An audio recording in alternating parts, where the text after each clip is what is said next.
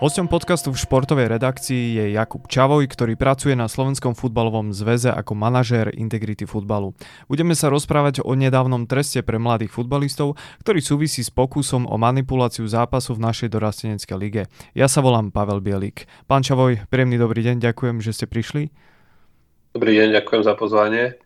Pred pár dňami ste potrestali dvoch futbalistov, ktorí sa pokúsili zmanipulovať dorastenecký zápas medzi Petržalkou a Košicami. Zápas skončil nula štyri. Zápas sa odohral ešte v máji dvetisícdvadsaťdva. My sme sa však ten konečný výsledok, čo sa týka tej kauzy, dozvedeli až teraz. O čo teda išlo? Áno, tak obdržali sme v rámci tohto prípadu podnet o snahe zmanipulovať tento konkrétny zápas. Na základe podnetu išlo o teda pokus o manipuláciu zo stavkových dôvodov, kde teda sa dvaja hráči klubu pokúsili teda osloviť spoluhráča vlastného s ponukou na niekoľko tisíc eur, teda výmenou za manipuláciu zápasu. Išlo teda o manipuláciu čisto teda zo stavkového dôvodu, nešlo tam nejaké športové dôvody v rámci tohto celého. Pre nás je dôležité to, že tento konkrétny hráč sa správne zachoval, odmietol to a zároveň to nahlásil klubu a vlastne aj tento klub potom tento prípad nahlásil k nám. A potom sa samozrejme táto informácia k nám dostala z rôznych zdrojov, keďže to bolo v rámci nejakej tej komunity rozšírená informácia. Dobre, čiže aby sme si to takto zrýchlika zhrnulo, zhrnuli. Vy ste potrestali dvoch hráčov a títo dvaja hráči vlastne ponúkli určitú sumu, nejakú odmenu svojmu vlastnému spoluhráčovi. Predpokladám z Petržalky. Áno. A tento konkrétny hráč to teda odmietol. Akým spôsobom oni chceli zmanipulovať ten zápas? Išlo naozaj iba o to konkrétne stavkovanie, že sa dohodli, ja neviem, prehráme zápas alebo niečo konkrétne? Áno, áno. Malo, malo ísť teda o to, že teda o, o výhru v zápase, to znamená, že na Košice bol v tom čase kurz okolo štyri, to znamená, že štvornásobok vkladu by vďaka tomu nejakým spôsobom získali, pokiaľ by to stavkal ako soustavku, pokiaľ nejakých viacero zápasov, tak samozrejme sa to násobí. S tým, že tu by som rovno aj uviedol, že veľakrát sa panuje taký názor v rámci verejnosti, že manipulátori hľadajú kurzy desať, dvadsať a podobne. Tam to naozaj takýmto spôsobom nefunguje. Veľa manipulátorov už aj, či už v konverzácii s nami, alebo potom aj nejak verejne vyhlásilo, že im stačí veľakrát aj kurz okolo dva. To znamená, keď nevedia, že ten zápas dopadne ako oni chcú, tak aj pri kurze dva má vlastne dvojnásobok z nejakej svojej konkrétnej stavky. Uh-huh. Um, vieme konkretizovať aj ich vek? Hovoríme o dorasteneckej lige. Áno, sú to vlastne hráči, ktorí v tom ročníku končili vlastne v U devätnásť, to znamená, neviem teraz, či to bol ročník dvetisícštyri, dvetisícdva alebo tridsať, presne som istý, myslím, že v čase zápasu mali osemnásť devätnásť rokov a vlastne bol to jeden z tých posledných zápasov v rámci teda tej dorasteneckej kategórie. My si spomíname na korupčnú kauzu z Dunajskej Stredy z roku dvetisíctrinásť, ktorej vlastne účastníkom bol aj, aj futbalista Hodúr, určite známy aj verejnosti.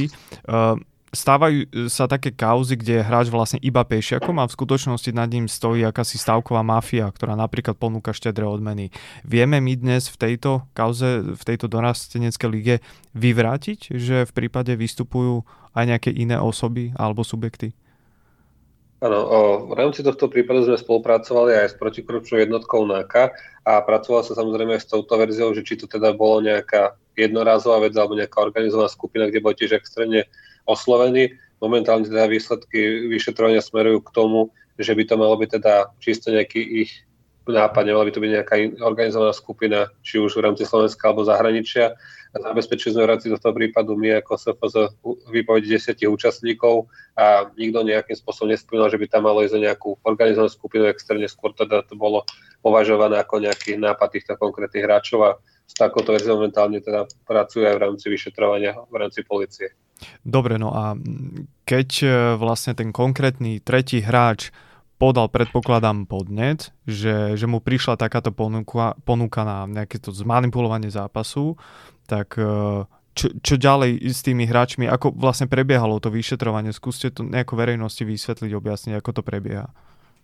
Áno, tak my vlastne môžeme obdržať tento podnet z rôznych zdrojov, či je to monitorovací systém stávok, keď sú podozrivé stávky, prípadne napríklad nahlásením takého tzv. Whistleblowera na nejaké naše buď protikorupčnú linku alebo e-mailovú adresu. Takže dostali sme tento podnet, Na základe toho sa začalo objasňovanie prípadu, kontaktovali sme teda stávkové kancelárie v súvislosti s tým našich zahraničných partnerov v zahraničí a potom samozrejme začalo nejaké zhromažďovanie dôkazov v rámci Slovenska. To znamená, kontaktovali sme teda nahlasovateľa, kontaktovali sme klub, napríklad trénera a ďalších hráčov, spoluhráčov, kde sme sa snažili pozbierať čo najviac informácií, dôkazov, samozrejme väčšinou v rámci týchto prípadov, že na základe niektoré výpovede musíte pokračovať s kontaktovaním ďalších spoluhráčov alebo ďalších osôb, ktorí niečo vypovedajú, že Od, od ďalšieho mali nejakú informáciu. Takže toto sme všetko absolvovali, kde sme vlastne teda po vyhodnotení teda všetky podklady ozdali NAKE, ľuďom, s ktorými vlastne v tejto oblasti dlhodobo spolupracujeme a takisto sme teda tento podnet dali našej disciplinárnej komisii, kde ešte by som dodal k tomu, že vždy fungujeme v súčinnosti s NAKou, že komunikujeme o tom, že kedy sa nejaký konkrétny prípad môže otvoriť na našej úrovni, aby sa samozrejme nenašlo nejaké ich konkrétne vyšetrovanie. Uh-huh. Uh, vy ste v úvode spomínali, že tá kauza, respektíve ten prípad previnenia súvisí aj uh, so stávkovaním. Uh, išlo teda o stávky v slovenskej stávkovej kancelárii alebo tej zahraničnej? Alebo to my vlastne teraz asi ani nevieme identifikovať, keďže k tomu podvodu nedošlo. Bol to iba pokus, správne? Áno, áno, tak ako hovoríte, išlo o pokus, tým pádom, že to bolo odmietnuté, tak teda nejaký, keď to tak nazvem, pôvodný plán sa im zrejme nepodaril a z toho dôvodu sme ani v zahraničí, ani v rámci Slovenska ne, neznáme nejaké abnormálne vysoké stavky. Samozrejme, nejaké stavky vždy na ten zápas budú, ale tá suma, ktorá sa v rámci tohto prípadu spomínala, stavená nikde nebola a tým pádom to berieme ako teda nepodarený prípad alebo pokus o manipuláciu. Vieme my dnes po vyšetrovaní jasne povedať, čo boli hlavnou motiváciou? Boli to naozaj iba peniaze? Áno, myslím si, že teda všetky informácie dôkazy smerujú k tomu, že to bola čisto finančná motivácia. Aj keď si pozriete tabuľku, tak z nejakého postavenia klubov v rámci toho zápasu dá sa páči, že skoro o nič nešlo.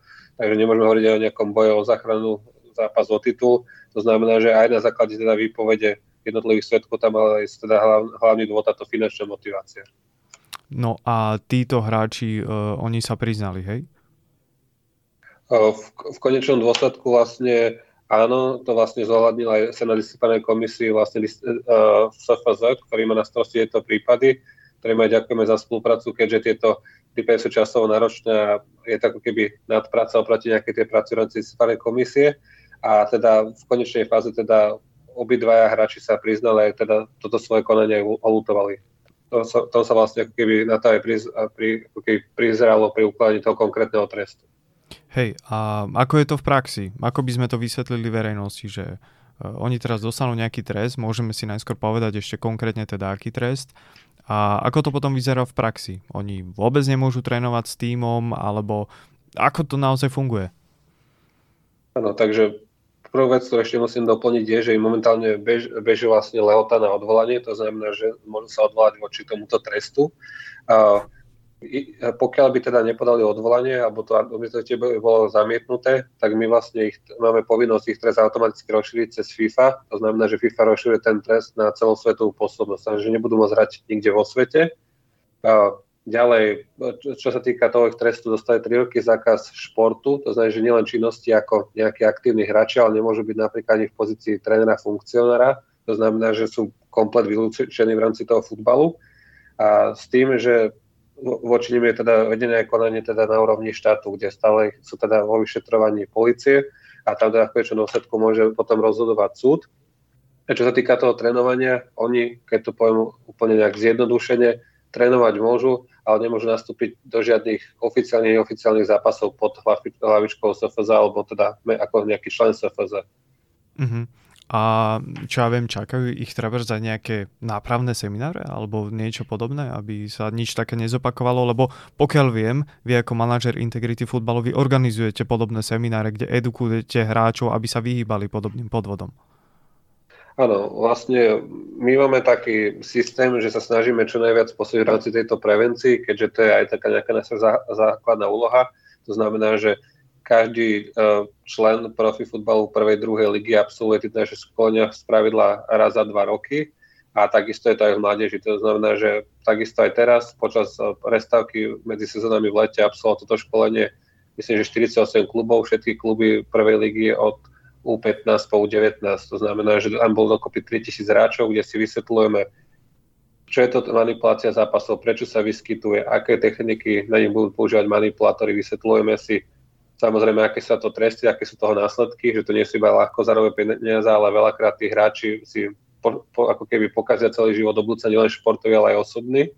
Zároveň si ukazujeme prípady z praxe, keďže tým, že v tej oblasti robíme dennodenne a naozaj aktívne, tak si ukazujeme aj prípady, ako niektorých hráčov naozaj oslovili aj na Slovensku, prípady, ktoré boli potrestané. A zároveň samozrejme na konci uvádzame, kde tieto prípady môžu nahlasovať. To znamená, veľakrát aj sme boli konfrontovaní s tým, že keď niekto videl príkladačnú prednášku, povedal niečo v zmysle, že, že veď vy učíte hráčov manipulovať zápasy a my hovoríme nie, my vysvetlujeme, ako to celé vyzerá, aby si zvážili to, že či niekto chce zobrať napríklad dvetisíc eur, ale môže to pre neho znamená, že to sú posledné peniaze, ktoré zarobil, ktoré mu následne polícia zoberie, je to posledný jeho futbalový zápas, môže skončiť vo väzení, či to má pre neho nejaký zmysel, alebo či chce takéto dôsledky, lebo potom ťažko môže hráč tvrdiť, že on nevedel, že za to je taký trest, alebo že to môže mať také dôsledky.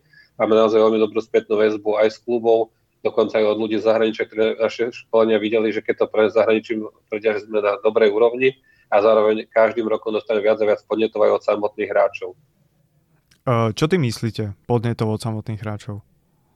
Máme napríklad aplikáciu spolupráci s hráčskou asociáciou, ktorá sa volá Red Button, prostredníctvom ktorej nám môžu hráči cez, dá sa povedať, že unikátny kód, ktorý my nevieme, ktorý to je hráč, nám čisto príde iba správa bezpečne hlásiť korupciu, kde napríklad po takýchto školeniach poslali screenshoty o tom, ako ich oslovili na sociálnych sieťach. To znamená, to je vec, ktorá sa deje stále viac a viac, oslovia hráčov, správou, kde vypíšu, začnú nejakým všeobecným úvodom o tom, že neviem, som futbalový agent a zrazu prídu k tomu, že manipulujú zápasy a pokiaľ chcú, tak ponúkajú takúto odmenu a treba ďalších hráčov. A čakajú, kto zareaguje pozitívne a, a samozrejme, pokiaľ tí ľudia to nahlasia, tak potom to vieme riešiť ďalej a týchto ľudí nejakým spôsobom odhaliť a následne možno trestať.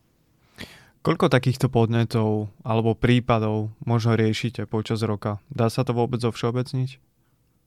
Toto sa veľmi ťažko táto otázka zodpovedá, pretože tam to treba rozdieľať na nejaké podnety v rámci monitorovacieho systému stavok, podnety z verejnosti, podnety od samotných hráčov. To znamená, že veľmi ťažko by som, aj keby som chcel konkretizoval nejaké presné čísla, čo môžem v rámci tohto povedať, že vidíme trend, že počet podnetov z monitorovacieho systému sa znižuje. To znamená, že mal by to byť teda nejaký pozitívny trend pre nás, že sa tie zápasy minimálne z hľadiska monitoringu stavku, stavku ani nemali manipulovať. Ale zároveň sa zvyšujú tieto podnety od samotných hráčov, kde ich oslovujú, kde to odmietli a možno v minulosti to nikomu nepovedať, teraz nám tú informáciu posúvajú ďalej. To znamená, že toto je vec, kde sme hodnotili pozitívne aj na medzinárodnej úrovni a ukazuje to ako keby aj to, že, že tí ľudia nám postupne začínajú veriť, že nejakým spôsobom sa tu veci netutlu a môžem povedať, že viacero ľudí má s nami, keď to tak poviem, pozitívne skúsenosti v rámci riešenia týchto prípadov, že naozaj vidia, že, že či už je to prvá alebo posledná liga, všetky prípady riešime. Veľakrát dostávam otázku, že či naozaj riešime celé Slovensko, alebo že či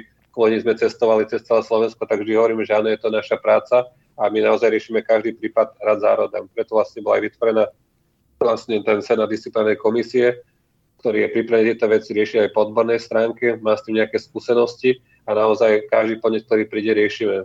Môžeme aj z tohto miesta povedať to, čo som uvedol aj v minulosti rozhovorov, že máme naozaj voľné ruky, pracujeme nezávisle a nie je nejakým spôsobom možné zastať naše vyšetrovanie. Takže keď počúvam nejaké komentáre typu, že tam sa niečo tutla alebo, alebo náskal nejaké takéto veci neriešia, tak to absolútne odmietam, pretože ja som ako keby taká, taký typ osoby, ktorý by v takéto funkcii nebol, pokiaľ by mal nejakým spôsobom zviazané ruky alebo si musel vybrať, koho riešiť môže a koho nie.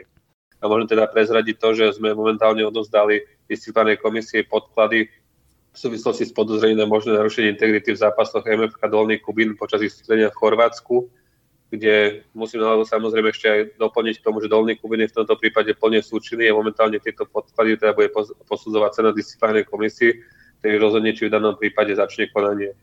Predbežne to teda z nášho pohľadu vyzerá, že klub bol infiltrovaný a zneužitý osobami zo zahraničia na tieto nekalé praktiky. Poďme teda k príkladu. Povedzme, že máme nejakého hráča, dorastenca, kdesi v dedinskej lige, neviem, niekde na východe, ktorý môže mať pocit, že uh, nejaký manažer Integrity z Bratislavy mu nemá prečo pomôcť, pretože sa pozerá napríklad na najvyššiu futbalovú ligu alebo na najvyššiu dorastenskú ligu. Čiže tento hráč sa dnes môže cítiť pomerne bezpečne, že ak uh, ako keby dostane tú ponuku, ponuku na, na manipuláciu zápasu napríklad, tak vy mu môžete garantovať ochranu, anonymitu a podobne, hej? Áno, to, samozrejme, toto je naše oddelenie integrity funguje pre všetkých členov es ef zet a zároveň na základe našich skúseností už, keď to tak poviem, máme nejaké určité postupy, ako máme fungovať, nejaké tie best practices a takisto aj ľudí, s ktorými spolupracujem v rámci polície. To znamená, že ja aj veľakrát vysvetľujem a ľuďom, že prečo to má napríklad násať priamo nám. Môže sa stať, že to násať na nejakej lokálnej úrovni, nejakému človekovi, ktorý o tom počuje prvýkrát a vďaka tomu sa ten prípad nevyšetrí. To znamená, že my vieme skontaktovať napríklad konkrétne policajta, ktorý na tomto pôsobí, pôsobí medzinárodne, vie, koho má kontaktovať v rámci stavkovania alebo aký postup zvoliť. A je to o tom, že niekto o tom počuje prvýkrát a možno nejaké veci, keď to tak poviem, možno zjednodušuje, možno nie si istý v nejakom postupe, nevie, ako to vyhodnotiť. Takže preto sme tu naozaj pre všetkých a vždy vyzývame ľudí, že sme radi za akékoľvek podnety. Samozrejme, je to pre nás viac práce, ale my sme za to radi, lebo vždy si budujeme nejakú tú databázu, vďaka ktorej môže byť úspešný. To znamená, že aj podnet, ktorý nám príde a nemá možno dostatok dôkazov, pre nás dôležité, lebo možno jedného dňa sa k nemu potom vrátime na základe ďalších podnetov.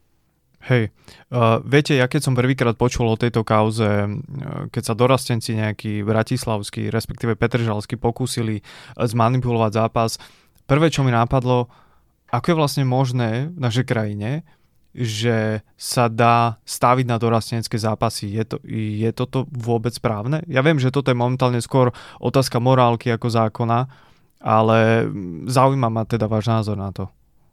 Áno, toto je vec, ktorá je dlhodobo riešená aj na medzinárodnej úrovni. To znamená, nám sa podarilo presadiť do zákona hazardných hráč. Na Slovensku sú zakázané stavky na hráčov nižšie ako osemnásť rokov, pretože v minulosti ste si mohli nájsť niekedy možno ponúkať zápas pätnásťročných, sedemnásťročných. To znamená, že toto sa podarilo presadiť. No v tom, že sme vlastne iniciovali, že sme chceli za, ako keby zabrániť stavkovanie na komplet mládežníckej súťaže. Tam sme ale boli odkazy na to, že keďže podľa našich zákonov človek, ktorý má osemnásť rokov, sa berá ako plnoletý, tak povedali, že vlastne oni tam chcú tú hranicu osemnásť rokov, že ich nezaujíma, že naša nejaká mládežnícka liga označená ako ú devätnásť a tým pádom, že to bereme ako mládež pre dospelých. To znamená, že je to vec, ktorá sa naozaj dlhodobo rieši aj v rámci, keď som dopadal na tej európskej úrovni. Druhá vec je taká, že smeruje to k tomu, že sa rozšíruje napríklad tým monitoring aj do týchto súťaží, aby sa teda vedelo zabrániť nejakým podoz- týmto špekuláciám. A my ako zväzy teda zameriavame naozaj vo veľkom tú prevenciu na túto mládež. To znamená, že na hráčov, ktorí naozaj si môžu mať prvýkrát skúsenosť, keď ich oslovia, ktorí si môžu vytvoriť názor. A som rád, že počúvajú v rámci tohto prípadu, čo sme riešili. Sme hovorili s jedným hráčom, ktorý povedal, že ja som to o tom počul a ja som si nespomenul na vaše školenie, ktoré sme mali pred rokom a som si povedal, že si niečím kariu, takže som to okamžite odmietol. To znamená, že to je vec, ktorú radi počujeme, že, že to ako keby teda má, má význam tie školenia, aj keď to stojí naozaj veľa času, veľa cestovania a, a je to náročné samozrejme aj časovo, ale že to má ten efekt, že vám potom hráči povedia, že som to odmietol kvôli tomu alebo vedia, ako sa majú zachovať. Takže toto je pre nás dôležité, že keď tá ponuka stavková je, čo je teda nejaký legitímny biznis v rámci tohto celého a je to na celosvetovej úrovni, aby tí hráči sa vedeli brániť a aby sme mali nejaké nástroje, ako, ako samozrejme tieto veci monitorovať prípadne. Títo hráči dostali trest, ak si dobre pamätám, tri roky, stopku športu. Uh, ako by to dopadlo, keby napríklad to boli hráči najvyššej slovenskej ligy? Aký by potenciálne mohol byť trest? Uh, tak tam je to v prípade tohto uh, ustanovenia našich predpisov, kde dostali trest, je vlastne rozsah trestu, ktorý mohli dostať, bol dva až desať rokov, pretože tam išlo o pokus o manipuláciu stretnutia a vždy sa v rámci tých konkrétnych prípadov posuduje.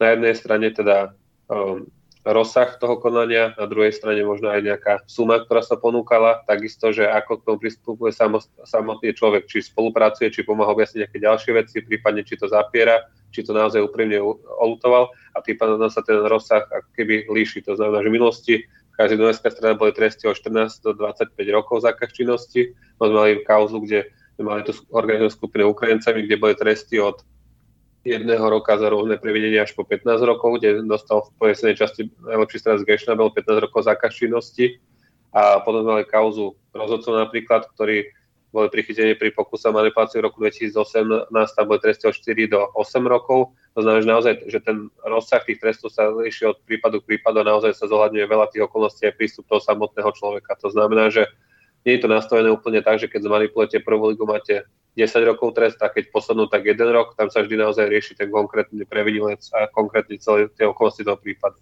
Takže to naozaj, prepáčte, môže byť aj hráč kdesi v dedinskom futbale a môže mať úplne rovnaký trest za to previnenie ako hráč prvoligový, hej?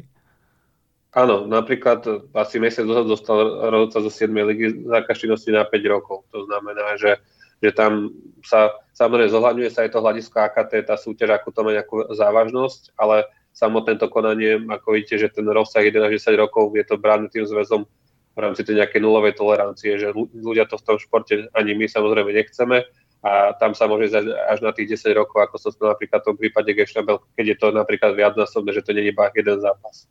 Čo konkrétne spravil tento rozhodca, ktorého ste teraz spomínali? A v tom konkrétnom prípade ponúkal, teda ponúkal tiež nejakú odmenu svojemu kolegovi v prospech iného klubu. Mm, to si má, to si má lajk ako vyložiť. Skú, skúste nám to trošku, trošku objasniť, ak sa dá.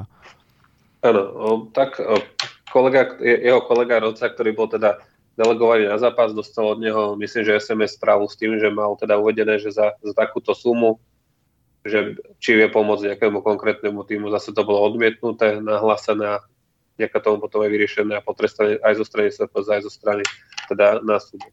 Dobre, to zatvorené. Ja pri tej rozhodcovskej téme a korupcii ešte zostanem, lebo nedávno bol za chybné rozhodnutia potrestaný rozhodca Martin Dohal. On dostal stopku na šesť zápasov, ak sa nemýlim, a bol preradený do tretej ligy. A ľudia na jeho Facebooku už píšu o zmanipulovanom zápase a že, že to teda urobil pre peniaze. Vieme my dnes istotou povedať, že je to klamstvo?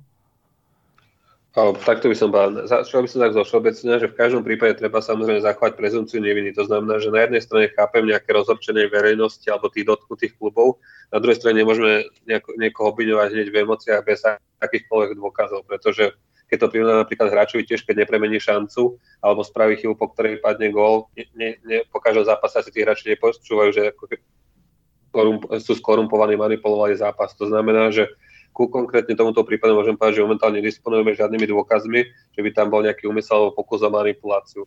A samozrejme je to o tom, že my, keď to tak počúvam, že nejakým spôsobom niekoho chránime a podobne, ideme naozaj podľa jednotlivých dôkazov. To znamená, že keď do budúcna sa vyskytnú nejaké dôkazy, tak ich samozrejme budeme riešiť. Takisto ako to bolo v tom uvádzanom roku dvetisíc osemnásť, kde sa v spolupráci s nákou zadržali a potrestali dvadsaťdva našich členov, z ktorých pätnásť bol delegovaných osôb. Čo dovtedy v minulosti napríklad Drohcov neboli potrestaní za korupciu, v tom prípade bolo pätnásť osôb potrestaných a majú niekoľkoročné zákaz činnosti.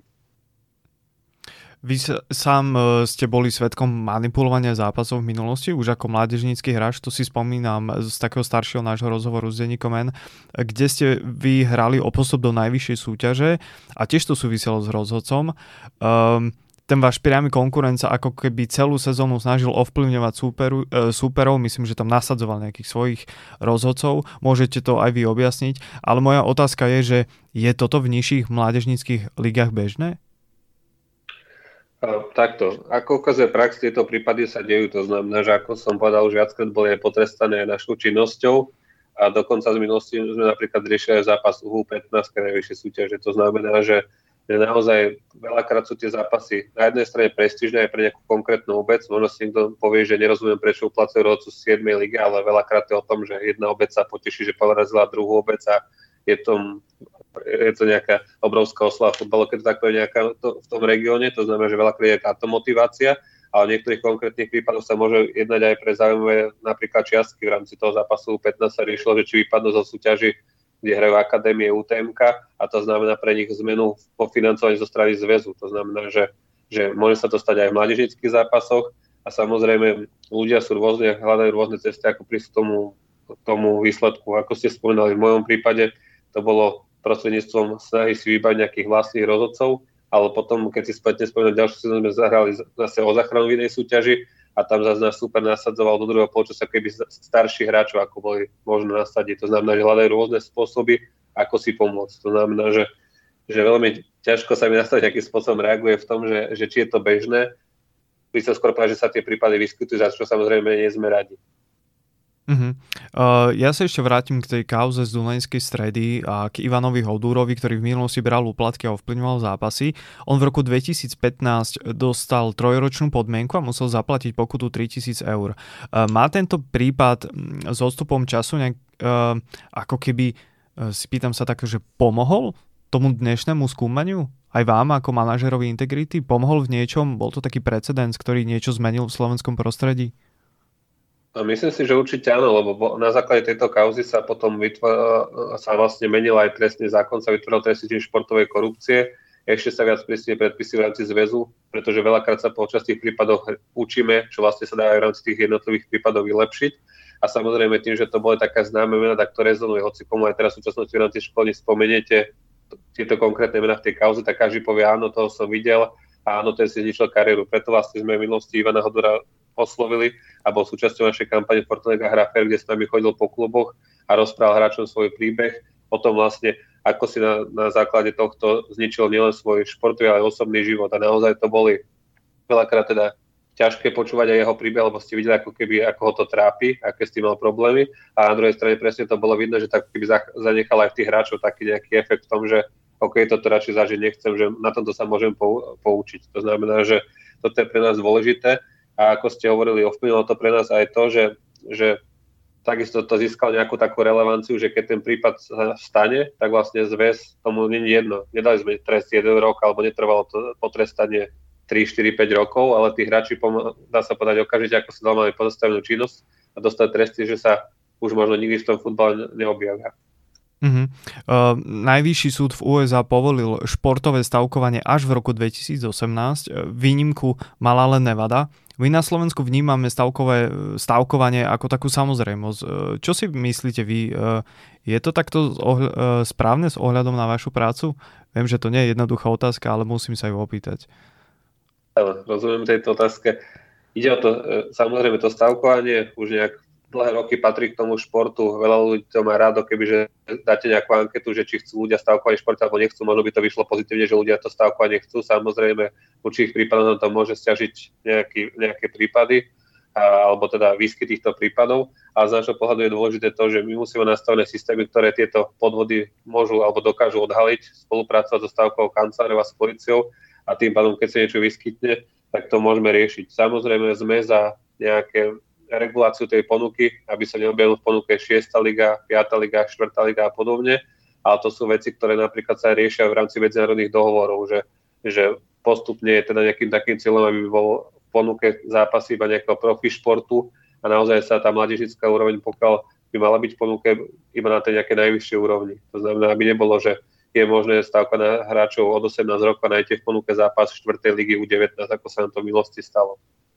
Áno, no a máte pravdu, dá sa síce stavkovať od osemnástich rokov, ale môžem napríklad povedať aj konkrétny príklad e, e, akoby sám pre se, e, zo seba, že e, ja som bol povedzme e, neplnoletý, ale môj brat je starší o niekoľko rokov a ja som pokojne, keby som chcel, mohol by som teoreticky stavkovať aj cez jeho účet, lebo som bol, povedzme, mladý futbalista, bol som súťaživý a v televízii vidím reklamy, že to stavkovanie je asi súčasť, veď aj najvyššiu futbalovú súťaž sponzoruje vlastne stavková kancelária, je to aj v iných športoch, nemusíme to zaobaľovať len na futbal, čiže človek ako keby vyrastal v prostredí, kde to stavkovanie je absolútna súčasť. A kým ja som napríklad nemal možnosť mať takúto edukáciu, o akej vy hovoríte teraz v tomto podcaste, čiže som bol naozaj podľa môjho názoru veľmi blízko, aby som sklzol k tomu, že mi niekto ponúkne peniaze a ja si poviem, fíha, veď ja viem zmanipulovať zápas pomerne ľahko, keď ja neviem, dostanem sa do dorastu a mám pocit, že je to, že je to naozaj problém, ktorý sa prehliada. Áno, rozumiem, čo hovoríte. Tam je ako dôležité to, že postupne sa samozrejme to prostredie mení a vyvíja. To znamená, ako som hovoril, že tými školeniami získame aj tú dôveru, aj to nejaké to pochopenie. Lebo veľakrát sa nám stalo, keď sme išli nejaké také nižšie úrovne, že tam pomaly boli výkriky z publika typu, že prečo by som ja stavkovať mohol, lebo však ja o tom zápase viem viac a tak. A to je práve to, práve prečo stavkovať nemôžete, že o tom zápase napríklad aj viete viac. To znamená, že vy keď viete, že máte dvoch hráčov chorých alebo zranených, sa zrazili na poslednom tréningu, vy nemôžete teraz volať kamarátom alebo sa mi si nastavkovať, že OK, títo hrať nebudú, tak dneska si nedáme góla alebo chytá trojka v bráne a podobne. To znamená, že toto sú tie veci, ktoré sa vyvíjajú a musíme my nejakým spôsobom riešiť a iba takouto nejakou to prevenciou vysvetľovať. Ale rozumiem vašemu pohľadu, len je to stavkovanie súčasťou nejakého tohto celkového športu, prináša aj obrovské množstvo peňazí, čo sa týka aj sponzoringu do toho športu, práve preto sa tie športy s tým, s tým spájajú. a je to teda na nás, aby sme teda si my učili nejaké hranice, čo je povolené a čo nie. Takisto, čo sa týka predpisov, napríklad na Slovensku nemôžete stavkovať súťaže, v ktorých je zapojený váš klub, ale, alebo, sú, alebo zápasy, na ktoré máte nejaké interné informácie znútra futbalu. V niektorých určitých krajinách, napríklad v Belgicku, nemôžete stavkať futbal vôbec. Vôbec to je jedno, že či ste stavkovať prvú alebo poslednú ligu, nemôžete stavkať futbal vôbec. Niektorí napríklad nemôžete stavkať vlastné zápasy, svoju ligu môžete stavkať. Takže každý má nejaký ten štandard, ako to má fungovať.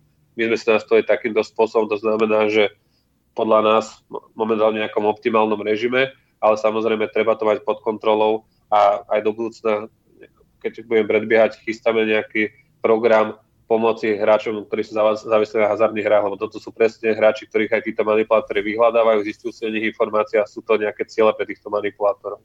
Počúvali ste podcast v športovej redakcii a mojím hosťom bol Jakub Čavoj, manažér Integrity futbalu. Ďakujem pekne za rozhovor. Ďakujem aj ja.